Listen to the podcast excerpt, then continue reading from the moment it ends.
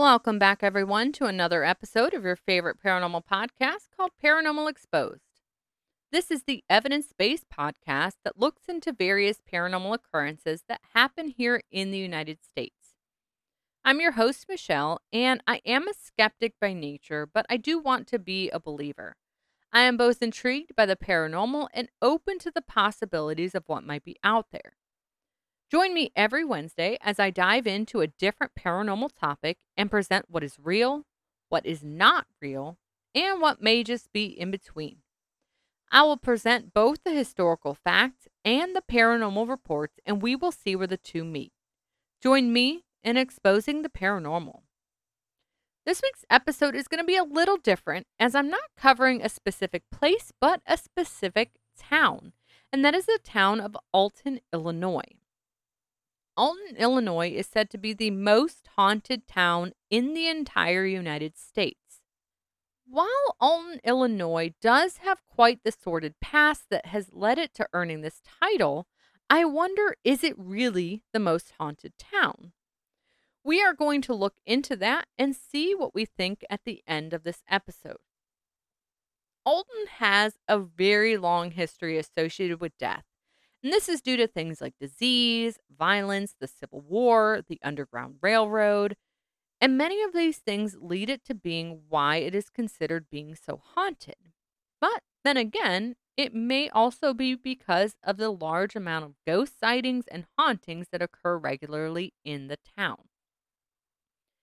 Many people also believe that Alton attracts spirits due to its location as Alton sits on a bed of limestone at the foundation of its city and is also where three large rivers converge the mighty Mississippi, the Missouri River, and the Illinois River. Both limestone and water are said to be conduits for spirits. These mediums allow energy to maintain its ties to the living world, which again may be why it is so haunted.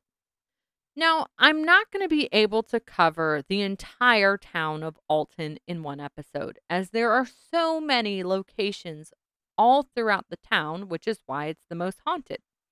So, what I chose to do for this episode here is cover two main places of hauntings and then give a little blurb on some of the other places.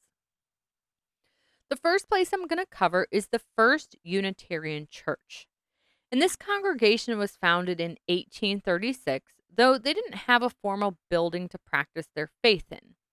So in 1854, they purchased the corner lot where St. Matthew's Church once stood. The church was originally built in 1844, though in 1851, St. Matthew's burnt down to the foundation. After the congregation purchased the lot where the church was, they began building a new church using some of the stones and foundation from the original Catholic Church. In October of 1855, the new church was completed, though as the congregation grew, they needed more and more space. So in 1903, the congregation voted to build a new church on its hilltop corner overlooking the Mississippi River. They demolished that church that was on the grounds, and the new church was completed in October of 1905 and is the same church that the congregation currently meets in today.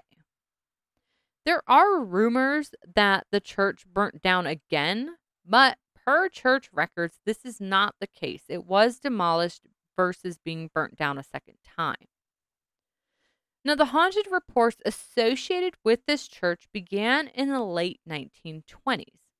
And this begins in 1928 with the Reverend named Philip Mercer who came to the church. He was really well known for well spoken sermons, and people would even come from nearby towns to hear him speak. This led to the church always being packed. And all in all, he was really highly regarded and well liked by his congregation and pretty much everyone who knew him. He continued on at the church for some years until November of 1934.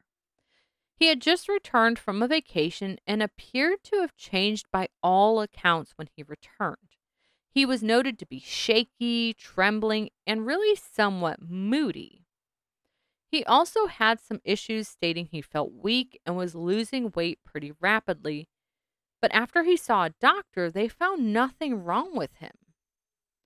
He also lost his ability to give a coherent, well put together sermon and was found to stumble throughout his Sunday sermon. He seemed in a pretty big hurry to get it over with, and he was sweating the entire time he gave his sermon. He did end up powering through the sermon, and after it was completed, he was supposed to return to his room that he was renting at his friend James McKinney's house, though he never made it that night. His friend James McKinney was a little concerned, but he wasn't too worried, as apparently Mr. Mercer was known to frequent the city a lot. He liked to go and see concerts and things like that. So James thought that he may have went to see a concert, see some friends, something like that. Though the next afternoon there was still no sign of the Reverend, and he was getting kind of concerned as this was highly unlike the Reverend. James McKinney began calling the church but received no answer. Since he couldn't get a reply, he ended up heading over to the church to see if everything was okay. When he got there, their lights were on in the church, but he didn't immediately see anyone. He started walking throughout the church, and when he walked into the Sunday school room, he immediately stopped. He saw Mercer's feet dangling off the floor in front of the door. McKinney was horrified. He immediately fled the scene and ran to the police station, which was across the street. After this, the policeman and McKinney returned to the scene where they found Mercer was hanging from the transom above the door by a piece of sash cord and that his neck appeared broken.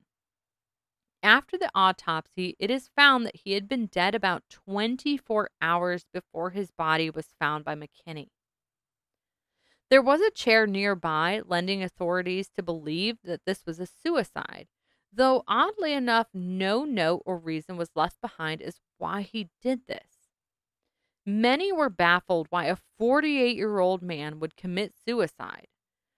Though surprisingly, after he was found dead, many realized that they didn't know Mercer that well at all. No one knew what family members to call or how his home life was, but they reported he seemed happy. He was outgoing and friendly. He loved to attend social events, concerts, and other gatherings. He even remarked to his friends and congregation that Alton started the happiest days of his life. He was also devout to his faith and spent long hours at the church in study of his faith.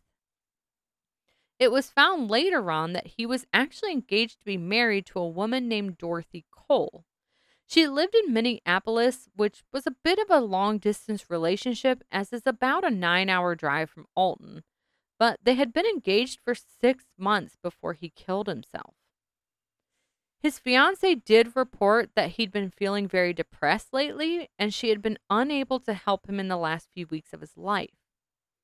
It is thought that the stress of funding the church during the Great Depression was pretty taxing on his mental state, and the papers in his office did appear to have been gone through as though someone was looking for something.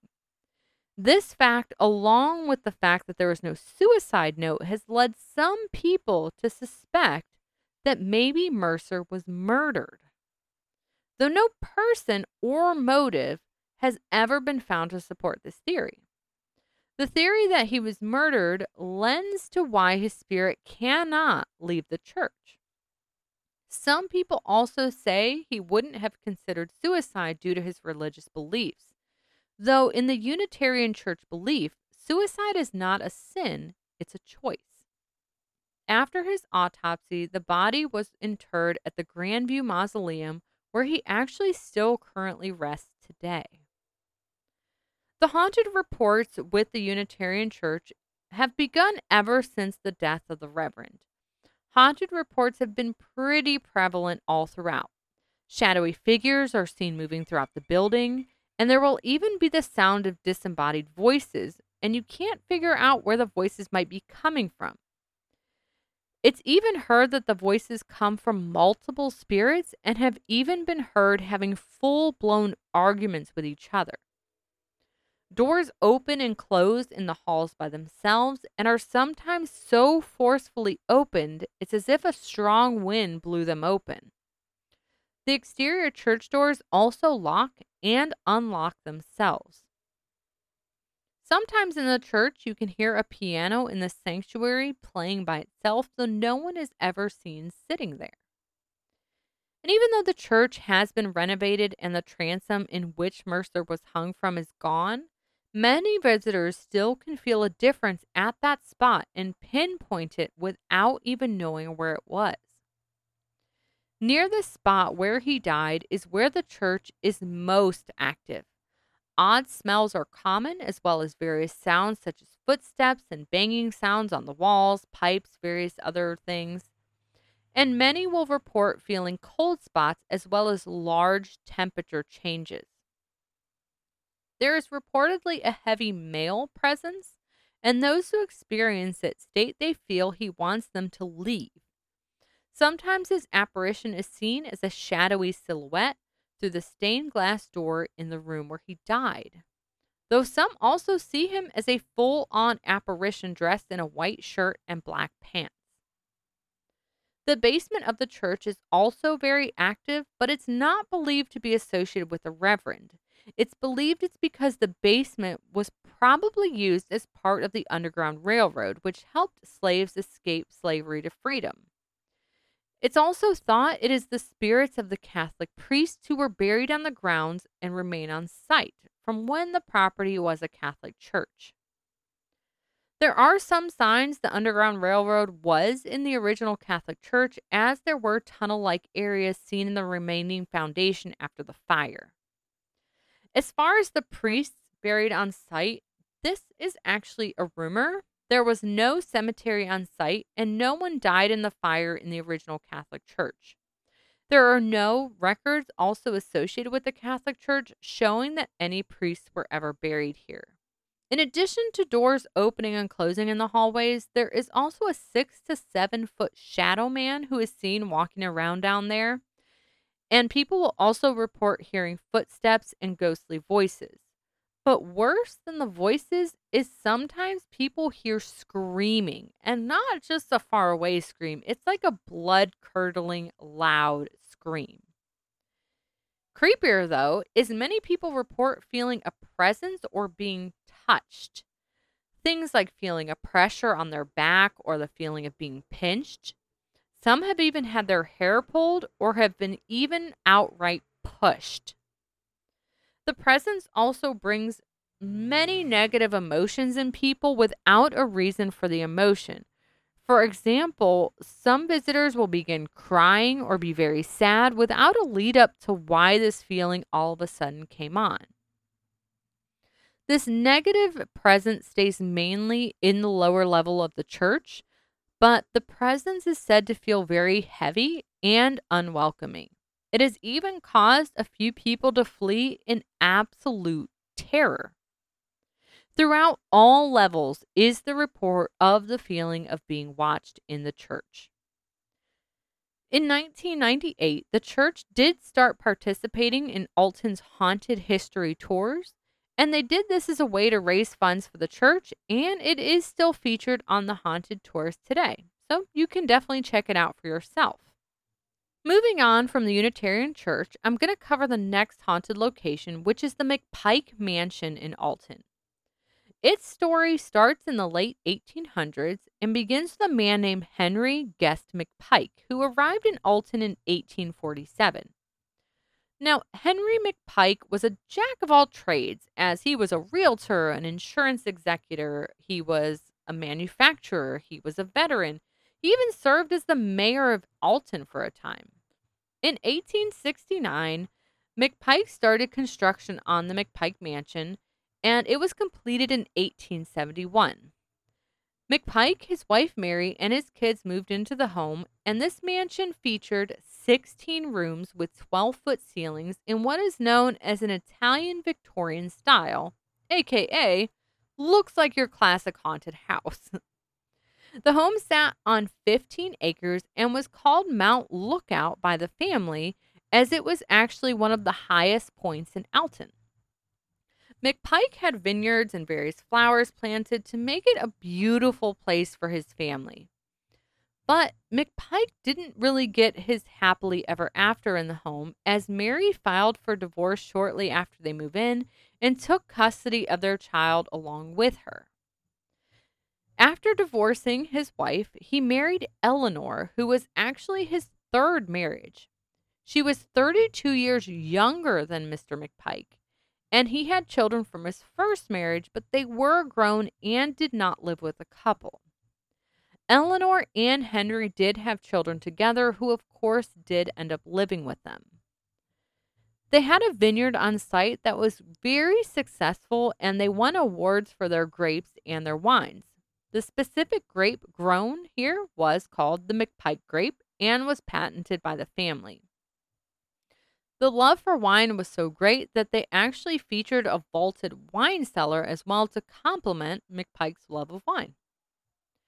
Henry McPike ended up passing away in 1910 after struggling for a few days with cold like symptoms. After his death, his family continued to live in the McPike mansion until 1936.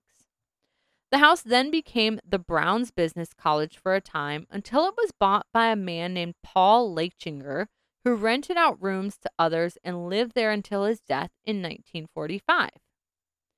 After he passed away, his family continued to live here until 1955. After Paul's family left, the home was then left abandoned for years, which actually wasn't and isn't unusual for Alton. For a time, there was some interest in demolishing the property and converting the land into a shopping center, but this fell through due to various zoning issues. Since it was abandoned, it became quite dilapidated with broken windows, and many of the actual original accents of the home were stolen, such as the original woodwork, furniture, banisters, and all of the marble around the fireplaces. In addition to the vandalism from years of neglect, the floor was noted to start rotting and other just signs of the house deteriorating. I mean, things like the roof weren't kept up, water damage. And I will post pictures on social media of this poor home. It looks absolutely dreadful, and I can't imagine even having the task of trying to restore it. In 1980, the McPike Mansion was added to the National Register of Historic Places but it remained a sight for sore eyes. In 1994, there was a glimmer of hope for the McPike Mansion when a couple named Sharon and George Luedke purchased the home at an auction, with the home now resting on 4.4 versus the original 15 acres. The couple wanted to restore the mansion and run it as a future bed and breakfast though they hit a roadblock early on when they were denied grant money to actually be able to restore the home. Luckily, though, that didn't stop Sharon and George. They hosted multiple fundraisers to be able to renovate the house, including picnics, they did concert events, campouts, and renovations are actually ongoing even to this day, and the list is a mile long of what needs done. So far, the owners have been able to stabilize the structural integrity of the house, they put a new roof on, they fixed the lighting in the home, they've renovated the sun porch, and they redid the front porch of the house as well. They've done such great work in historically making it accurate that in 2017, the Alton Historical Society actually presented Sharon and George with a preservation award for the renovation they did on the front porch and the back sunroom. But you might be wondering why Sharon and George haven't finished renovating the home in the 28 years they've owned it. Well, again, the house is in a horrible state, which you will agree when you see the pictures. Secondly, it is registered as a historical home, meaning you have to restore it within certain parameters to keep it historical. It has actually been estimated that it would cost in the ballpark of over a million dollars to fully restore the house. This may sound like a lot, but think of the cost of historical updating. I mean, just one window in the house costs $2,000, and there are 15 of them in the house. That's $30,000 in just windows. And I'm guessing right now that with the high cost of building supplies, these numbers are probably way higher. so they're updating the house as they can afford it. Now, I do have some good news and some bad news for you ghost hunters and spooky enthusiasts. Since the owners need money to restore the home, they have branched outside of just normal fundraising methods, which leads us to the good news. The good news is that tours of the home are available to help raise money for future renovations. The bad news is you can't actually tour the whole home due to safety concerns from the city with the house. It's in such bad shape that they won't allow people to tour the home. Now, with tours, they are $20 for an adult, and you have to pre register to attend the tour. It lasts about 90 minutes, and during the tour, you get to explore the grounds of the property. You'll get to see the cemetery that's on site. There is a medium on site that will help you talk to spirits with dowsing rods. And the most popular stop is you do get to go into the cellar of the home, though that is the only room of the home you actually get to go in. And while in the cellar, you get to enjoy a spooky dark session with their personal medium. They do allow investigations to be done on the property with advanced planning if you have an investigation group, but even then, you can only enter the cellar and walk the grounds. During tours or by heading to their website, you can also purchase merchandise, including hats, t shirts, and other items to also help raise funds for restoring the home. Now, bringing us up to speed, let's get into the fun haunted reports. When Sharon and George were bidding on the home at auction, they began hearing some of the ghost stories associated with the house. And Sharon wanted to make sure there was no bad energy in the home, so she decided, better safe than sorry, to have a cleansing ceremony in the house. Sharon and a friend actually performed a Native American cleansing ritual using sage, and then Sharon had psychics come into the home to further cleanse it of any bad energy or spirits. When the psychics entered the home, they immediately felt something in the house and stated they felt cold spots throughout the home. Luckily, though, some of the spirits appeared to be pleasant, as at one point during the first cleansing, Sharon ended up tripping but felt something tug on her coat to keep her from falling. All in all, three cleansings were performed, and the psychics reported two spirits in the home during that time. The first spirit was reportedly a negative spirit that was refusing to cross over for some reason, and the second spirit was a woman who was lonely and wanted to leave, but was trapped for some reason. She was noted to be on the first floor and likes to sit in a rocking chair looking out the window. After the cleansings, about six weeks into the renovation, Sharon was outside watering the plants when she looked up at the window of the home. There in the window was a man standing, staring at her.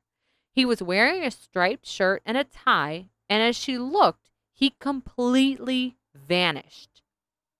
She immediately recognized him as she had a photograph of this man wearing the same shirt and tie, which is how she knew it was one of the previous tenants of the house, Paul Laichinger, if you remember, who owned it before the property went kind of derelict.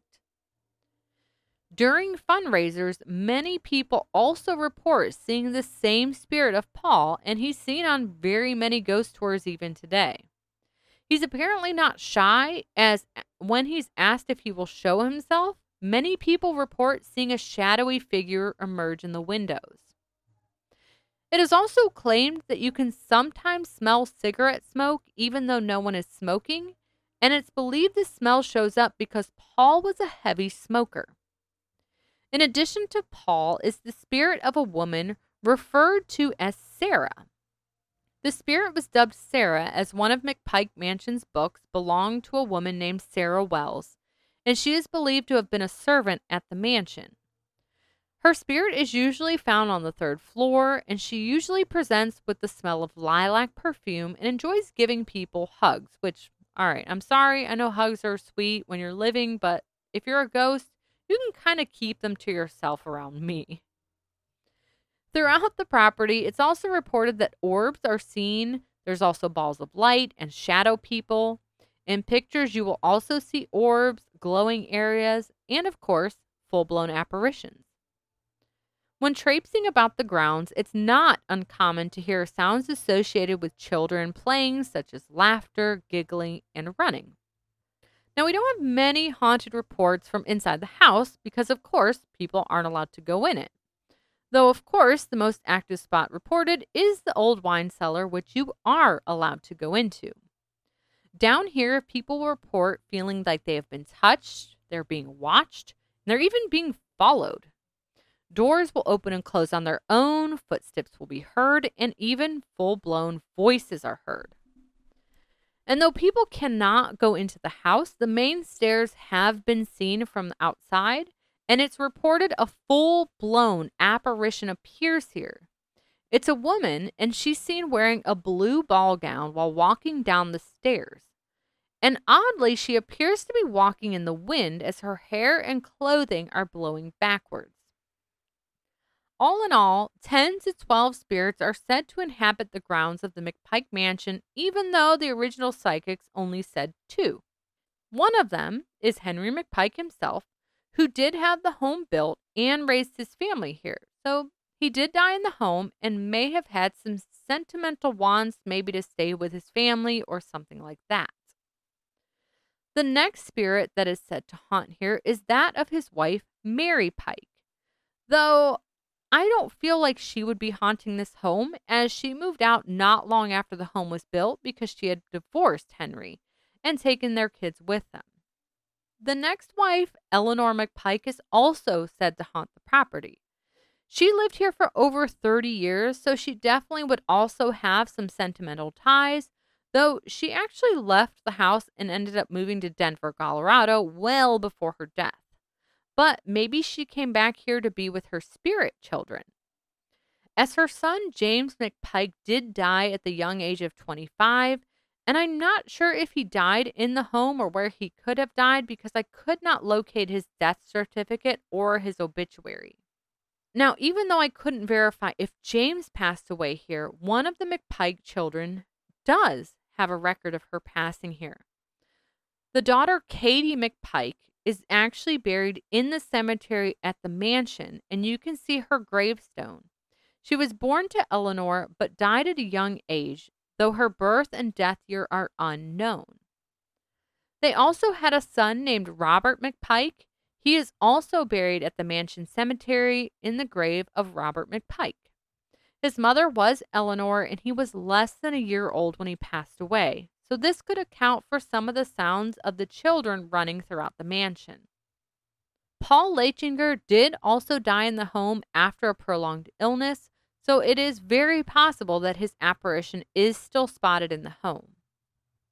There are various other mysterious stories associated with the home, including servants of the building, a cook in the kitchen, a strange death of a woman in the bathtub, though none of these have names or dates, so these could possibly be urban legends that have just kind of come with this creepy looking house over the years. There are several servants, including Sarah, who was a personal attendant, and Ben, who was a nanny, who are stated to be haunting here, though again, these names and dates of these people cannot be confirmed. Now, these are just two of the haunted locations in Alton. There's also the Alton Cemetery, where Henry McPike is buried the Confederate Cemetery and Memorial, where many Confederate soldiers are buried. There's also the old Alton Prison, where thousands were kept and hundreds died from conditions and smallpox. The Elijah Lovejoy Monument, which is said to be haunted by the spirit of a murdered man. The Jacoby Art Center has a basement where there was a mortuary at one time, which is said to be kind of a hotbed of activity. The Mineral Spring Mall is a hotel turned mall. That story is riddled with murder, suicide, and deaths of many, many circumstances. The Piasa Masonic Lodge has a spirit which haunts their basement. The Ryder Building has a lot of poltergeist activity. There is Smallpox Island, where those who died during the smallpox epidemic were buried. And there is also the Piasa bird, which is apparently a dragon like bird that devours people and is quite an interesting cryptid. I could do months worth of episodes on this town alone, but I'm going to keep it light for now, though in the future I may circle back to the town. There's definitely a great deal of activity in Alton, and I'd love to visit and be able to spend a few days just exploring some of the locations here. As maybe Alton might be the town to change my skeptical mind. I mean, what do you think? I'd love to hear your thoughts on whether you think Alton, Illinois is haunted, and I'd especially love to hear any personal experiences you may have or other facts from you being here or investigating it. I'd also love to hear your feedback on this episode and any suggestions you may have for a future episode. Make sure you tune in every Wednesday wherever you tune in, and don't forget to leave a review and follow this podcast so you know as soon as the new episode is ready. You can also follow the podcast social media for more information on each episode. You can follow on Facebook at Paranormal Exposed, on Instagram at The Paranormal Truth, or you can always shoot an email over to paranormalexposedpodcast at gmail.com. Again, thank you all so much for tuning in, and I will catch you all next Wednesday.